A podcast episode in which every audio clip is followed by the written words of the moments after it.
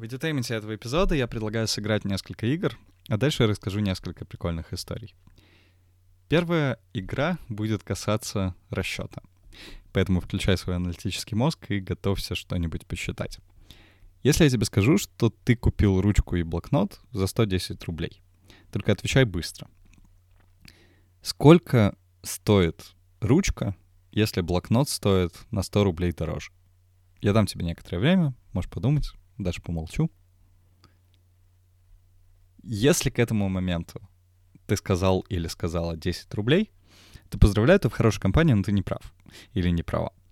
Потому что правильный ответ 5 рублей. Потому что если блокнот или ручка стоит на 100, точнее, если блокнот стоит на 100 рублей дороже, чем ручка, а суммарно ты заплатил 110 рублей, то ты должен был заплатить 105 рублей, чтобы ручка стоила 5 рублей, и суммарно получилось 110. Если ты ответил 10, то в сумме должно было получиться 120, потому что на 100 рублей дороже, чем 10, это 110.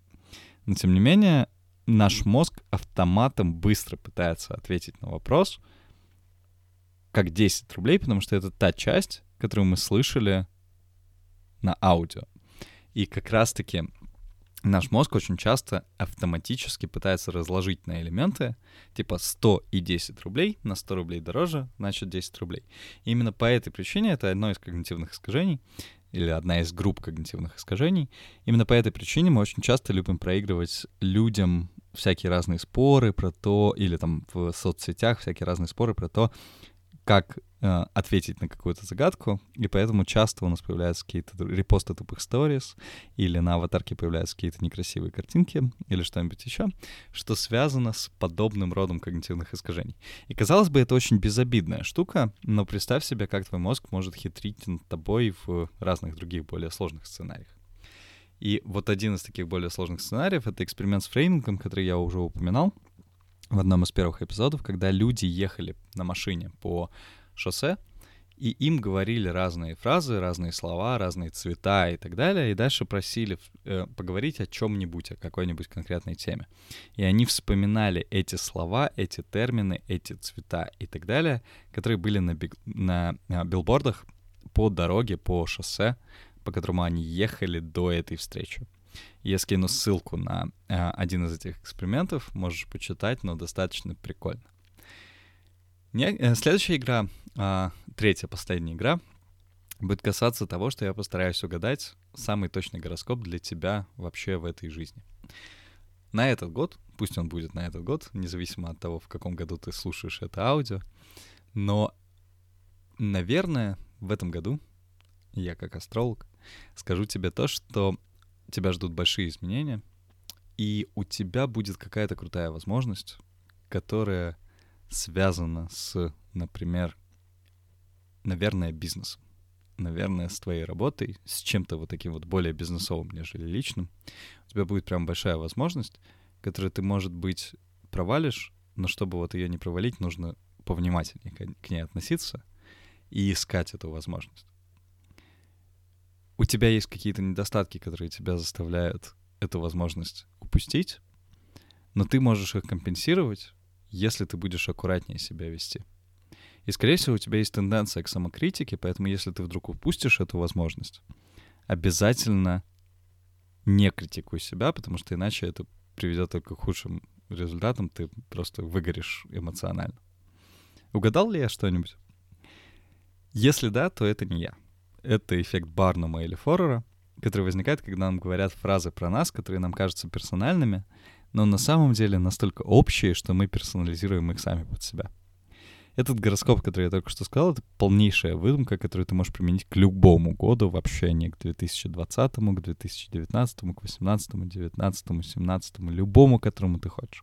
Или 2025 он будет работать одинаково хорошо. Ну или одинаково ужасно, если я ужасно читаю этот гороскоп или придумываю этот гороскоп. Но тем не менее, да, это штука, которая заставляет нас на такие общие фразы реагировать как на что-то суперперсональное. И это то, на чем э, работают и гадают многие шарлатаны, многие не очень профессиональные люди, и то, на чем э, работают все гороскопы по радио, в Космополитене или в других каких-то вот таких вот супер публичных местах, где люди, да, это включают, но не сильно парятся об этом. И я не говорю о том, что все гороскопы — это полный булшит, или что это неправильно, или что нету каких-то спиритуальных вещей. На самом деле, если там а, есть люди, которые в это сильно верят, то я один из них. Но, тем не менее, эти штуки иногда коверкают именно из-за барнум или форрор стейтментов, которые заставляют нас слушать эти штуки и персонализировать их под себя. Но абсолютно не значит, что все должно быть таким, абсолютно не значит, что все э, эксперты в этой теме абсолютные шарлатаны, но тем не менее очень большое пространство в этом всем достаточно сильно пытается заработать на нас именно из-за подобных, подобных когнитивных искажений. И маркетинг не исключение. Ну вот теперь несколько историй, которые я расскажу, и одна из них — это самый громкий кейс трейдинга вообще в истории трейдинга. Трейдинг — это одна из финансовых услуг, которые есть в инвестициях, когда люди торгуют на бирже, на финансовых рынках, чтобы заработать каких-то денег, то есть купить что-то подешевле и продать что-то подороже. И вот один из самых известных вообще трейдеров, его звали Ник Лисон. А, есть даже фильм 99 -го года с э, Эоном Макгрегором, э, который называется «Аферист», и книга непосредственно Ника Лисона, который, которая называется «Как я обанкротил Б, Берингс». И, возможно, это большой спойлер, но да, Ник Лисон известен тем, что, к сожалению, он не очень хорошо поступил с банком Берингс, и в итоге Берингс обанкротился.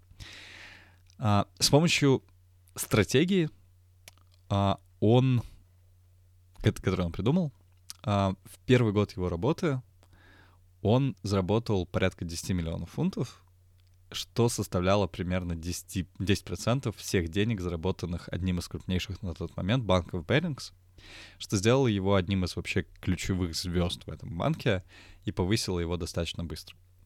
Но к концу года все пошло не очень хорошо, его стратегия торговая, которую он придумал — а, привела к потерям примерно в 2 миллиона фунтов.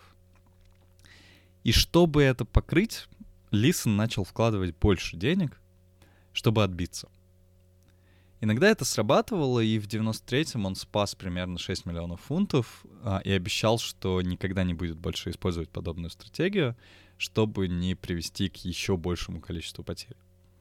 Но тем не менее он не, не сдержал обещания, и в 94 году потери составили 208 миллионов фунтов. И 16 января 1995 года Лисон попробовал спасти ситуацию, сделав супер опасную сделку с помощью опционов. Это такие достаточно сложные финансовые инструменты на японском и на сингапурском рынке, надеясь, что рынок в Японии не изменится за ночь сильно. Но, к сожалению, 17 января случилось землетрясение, которое обвалило большинство азиатских финансовых рынков, и Лисон проиграл. Он попробовал открыть серию еще новых торгов, надеясь, что рынки восстановятся. И в итоге то, что случилось после землетрясения, отобьется. Но, к сожалению, этого не произошло. И очень долгое время из-за изначального успеха Лисона Берингс верил ему, закрывал глаза на неудачи и позволял ему делать почти что угодно. Но, к сожалению, 23 февраля 95 года, напомню, события вот эти вот большие, самые последние масштабные начались 16 января. 23 февраля Лисон написал, что мне очень жаль, оставил записку банку Берингс своим руководителям и улетел в Сингапур. Суммарно потери Берингса составили примерно 827 миллионов фунтов, что было вдвое больше, чем капитал банка — и банку, к сожалению, пришлось обанкротиться. В итоге 26 февраля Берингс, который был один из старейших, одним из старейших банков Великобритании, подал на банкротство. И, к сожалению, банка Берингс больше не существует. А Лисон, я не буду говорить всех деталей, что произошло с ним, но его судили по мошенничеству, и в итоге Лисону было не так хорошо в результате этого всего. Но это очень хороший пример, который показывает, как эффекты когнитивных искажений, а здесь их плеяда, начиная от того, что человек верил, что у него есть какое-то преимущество, которого нет у других людей, и его торговая стратегия лучше, чем у других, а, заканчивая тем, что человек не принимал потери и пытался вложиться большим количеством денег, чтобы спасти ситуацию, которую надо было отпустить, она привела к тому, что один из крупнейших банков обанкротился, и, в принципе, это сильно, достаточно сильно ударило по финансовой системе Великобритании и в целом мира. Другой более персональный кейс, более персонализированный, персонализируемый, точнее, кейс, а, который касается здоровья людей, касается вакцинации и большого движения, которое было в Европе в, в относительно недавнее время, в 2018-2019 годах, когда многие люди выступили против вакцин. И случилось это потому, что они наткнулись на старые материалы Эндрю Вейкфилда. Это один из экспертов, точнее уже бывших экспертов в области медицины, который сделал одно из самых известных вообще исследований, посвященных вакцинации. И результатом этого исследования было то, что вакцины от, это называется ММР вакцина, от кори, если по-русски, если по-английски, то measles, mumps and uh, что-то еще, к сожалению, забыл. Uh, но, в общем, это прививка, которая защищает от свинки, краснухи и кори. Связана с аутизмом, по мнению Вейкфилда. И Вейкфилд в 98 году um, опубликовал достаточно серьезную статью, которая была опубликована в очень крутом медицинском журнале. И была одной из самых цитируемых работ. В 2000-х годах Уэйкфилд снял документальный фильм о вреде вакцин. Его крутили по центральному телевидению. И так продолжалось где-то до 2000-х годов, пока в 2004-2005 годах серия похожих исследований не нашла никакой связи между аутизмом и прививкой. И дальше еще пять лет люди пытались разобраться, кто не прав — неправ Вейкфилд или неправы кто-то, кто проводит подобные исследования. И оказалось, что неправ Вейкфилд, и в 2010 году Вейкфилда отстранили от медицинской практики, а в 2011 году журнал, в котором опубликована была статья, сказал о том, что статья полная ложь, а, полный обман и полная ложь, и журнал, к сожалению, как бы извиняется за все эффекты, которые а, это, которым это повлекло но, к сожалению, как бы ничего с этим нельзя сделать. Результатом этого всего оказалось то, что к концу 2010-х годов из-за этого движения антивакцин, которое основал Вейкфилд своей статьей, разразилась вспышка кори в Великобритании и, в принципе, в ряде европейских стран, и они попали в зону опасности, так как значительная доля людей, которые начали заболевать корью, не были привиты в детстве. На детство этих людей как раз пришлось на период активности Вейкфилда, то есть начало 2000-х годов. И многие родители, смотря на это, смотря на эти доказательства, которые Вейкфилд представлял, подумали, что он прав, и отказались от вакцинации своих детей. А у вакцин есть такая штука, которая называется uh, Pockets of uh, Susceptibility. Сори, сложное слово. Неправильно его выговорил. Но, в общем, uh, идея заключается в том, что у вас есть области восприимчивости, где не важно, сколько у вас в среднем людей вакцинировано, а важно, что в этой области у вас не вакцинировано много людей. Например, 10% людей населения — живут в этом одном месте, и они не вакцинированы, например, в каком-нибудь регионе в Великобритании. И так случилось с городом Свонзи в Великобритании как раз в конце 90-х, где местная газета выпустила почти что полугодовую кампанию против прививки от кори, которая была как раз основана на результате Уэйкфилда.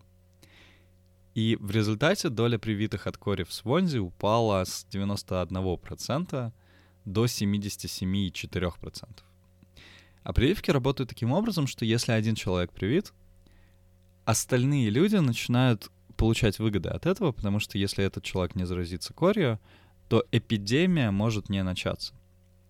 И в итоге в 2012 году, когда возникла новая вспышка кори, около 1200 человек заразилось около Свонзи, а один человек, в принципе, умер от кори, что является ужасным результатом для э, развитых стран в 2000 в 2010-х годах, потому что на самом деле как бы это болезнь, которую можно полностью предотвратить от вакцинации простым, известным нам способом, но тем не менее мы не смогли этого сделать, и а, погиб человек. В начале 2019 года подобное движение против вакцин активизировалось снова. И сейчас, на самом деле, достаточно серьезная работа происходит в а, Амазоне, в Фейсбуке и в других соцсетях. Называется Anti-Vaxxer Movement. Это люди, которые говорят, что не надо вакцинироваться, и они используют результаты подобных шейди исследований, которые не подтверждены или, возможно, не находят достаточного подтверждения в реальной жизни, но которые опровергнуть достаточно сложно. И а, это другой пример когнитивных искажений, когда на уровне системы это может привести вполне к э, смертям людей и к достаточно серьезным последствиям. А Вейкфилд, немножко говоря про детали исследования, просто не раскрывал никакие данные, говорил, что он делал эксперименты, на самом деле сидел и делал эксперименты на бумаге, но не делал их в реальности. И поэтому те результаты, которые он показал как э, значимые, как э, результаты, которых он добился, на самом деле не имели места быть, потому что Вейкфилд их придумал. Ну и последняя история, которую я расскажу, это про некоторые неожиданные результаты нейронауки. На эту историю также стоит ссылка в описании эпизода, поэтому ее лучше почитать самостоятельно. Но если вкратце, то это как раз-таки тот результат, который открылся в результате того, что люди действительно принимают решения мозгом до того, как они начинают рационализировать свое решение. И одним из последних таких направлений мысли в нейронауке и всем, что с этим связано, является то, что, возможно, наш мозг принимает решения самостоятельно до того, как мы вообще думаем об этом, а наши мысли — это уже рационализация этих решений. И если так, то вполне возможно, что наш мозг всегда рационален и принимает рациональные решения — а мы уже рационализируем нерациональные решения, и когнитивные искажения здесь начинают влиять на наше обоснование наших решений. Но про то, как это исправить, мы обязательно поговорим в следующем эпизоде нашего пэка про когнитивные искажения.